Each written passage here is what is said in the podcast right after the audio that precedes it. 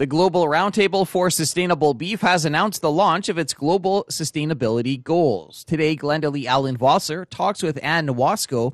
She's the chair of the Canadian Roundtable for Sustainable Beef. Let's start by talking about the Global Roundtable for Sustainable Beef. Now, the Canadian Roundtable for Sustainable Beef is a part of this. Can you set the stage? Explain to us a little bit about the organizations and, and their role, their mandate. The Global Roundtable for Sustainable Beef is, as you've described, uh, kind of the worldwide network for um, folks, organizations uh, looking to um, move forward, advance sustainability in, in the beef sector. So, certainly uh, a group of uh, uh, 24 countries, uh, 12 various regional roundtables, of which, as you've described, Canada is one of those, uh, all make up uh, the membership of the Global uh, Roundtable for Sustainable Beef. So, uh, so that's um, they're you know setting the kind of setting the stage globally. Um, as as we know, you know, beef production around the world varies a lot. So, um, having a global roundtable and then the regional roundtables, kind of taking more of the specific um, functions in, in regards to sustainability in, in the various countries. So, what kind of groups, organizations are actually members of this? Well, it, again, the complete um, gamut of stakeholders from, from one end of the production system to the other. Uh, so, you'll have uh, uh, end users, whether you're talking about various retailers, uh, food service uh, industries, you'll have uh, processors, you'll have producer groups, um, uh, NGOs are involved, certainly, various ag businesses, uh, various producer groups, and then, of course, the often the, the national um, cattlemen's associations. For example, the Canadian Cattlemen's Association and the National Cattlemen's Beef Association in the U.S. are, are members as well. So, really much across the entire um, supply chain uh, from one end to the other are all active members in the Global Roundtable. Now, the Global Roundtable for Sustainable Beef has announced the launch of its global sustainability goals. The conversation around beef sustainability is growing, um, globally especially, and, and I think more important now than, than ever before. And so, in, in terms of that conversation, uh, globally, the GRSB certainly saw the need to, to set goals, to, to show that the industry is uh, is you know prepared and ready to to advance sustainability. It's um, it's an important conversation, and so how else better than to a uh, set goals? That also gives us the ability, the capability to say where we've been, uh, what we've done, but then also to show that um, in terms of sustainability, you're advancing advancing that mark and uh, improving as we go forward, as we have all along. But setting those goals to show, actually show and be solid uh, with that evidence to, to show that we're doing what we say we're doing. So, what are the goals? Well, first of all, there's been three areas of focus that these goals are really reflecting um, to prioritize that advancement and improvement that I talked about.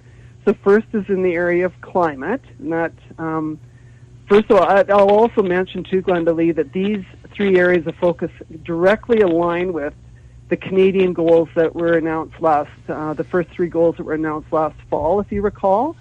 So the first one is climate and the global goal to reduce the net global warming impact of beef by 30%.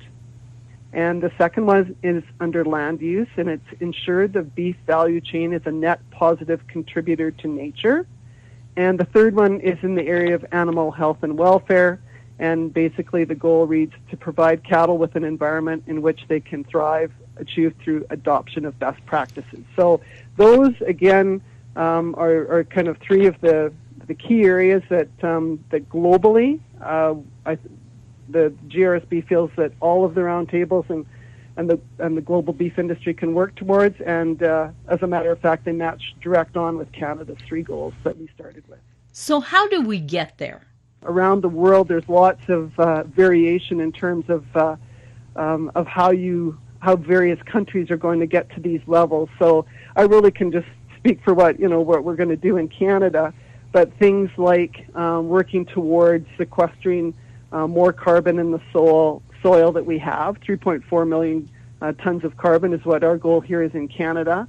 We also are looking to reduce primary uh, GHG emission by 33% by 2030 here in Canada. So those would be some of the areas that we can that we can work on. Um, things like um, keeping the native grasslands intact that uh, we already have, and maintaining those natural landscapes uh, of uh, our, our ecosystems healthy, and uh, and and through various things like managed grazing systems um, and healthy rangelands. So there's lots of ways that uh, various countries are going to get there. Um, you know, I think Brazil would have a different list of priorities. The U.S. might have some different priorities, but those would be Canada's how we get there. I've been talking with Anne Wasko for Golden West.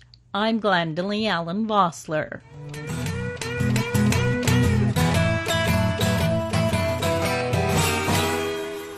The dry summer is causing challenges for aerial applicators. Jim Peters is the owner of Pembina Air Services based in Morden, Manitoba. It's been dry, obviously, as uh, as we all know. So that has really put a uh, a crimp on our spraying. Yeah, um, all all fungicides of, uh, by air have been uh, cut back, as well as ground. I'm I'm assuming. With the dry conditions, the uh, the uh, the crops that we traditionally spray by air, canola, wheat, um, are not uh, susceptible to disease as much and um, do not require uh, protection. What about uh, spraying for um, insects or weeds? Um, very little herbicide uh, was done by air uh, because of the dry conditions. We are seeing some applications for grasshoppers in canola and in wheat, and maybe there will be a bit more of that coming up. How would you compare this year to previous years? We're probably down uh, 30 to 40 percent uh, in acres from previous years. What area do you uh, normally cover? We're generally in the uh, Morden Winkler area out, out west to Crystal City area, and up into Treherne and into Gladstone area. Looking forward here, um, do you expect to see more planes in the air, or kind of what's your outlook? Well, if it doesn't rain, um, we don't anticipate seeing much activity with the airplane uh, unless unless there's some bugs. That was Jim Peters, the owner of Pembina Air Services based in Morden, Manitoba. That's it for the Prairie Ag Wire for today. If you have any questions or opinions to share, send them to us by email, the farm desk at goldenwest.ca. On behalf of Glenda Lee Allen Vossler, I'm Corey Canute. Thanks for listening and have a great afternoon. The Prairie Ag Wire will return next week on the Golden West Farm Network.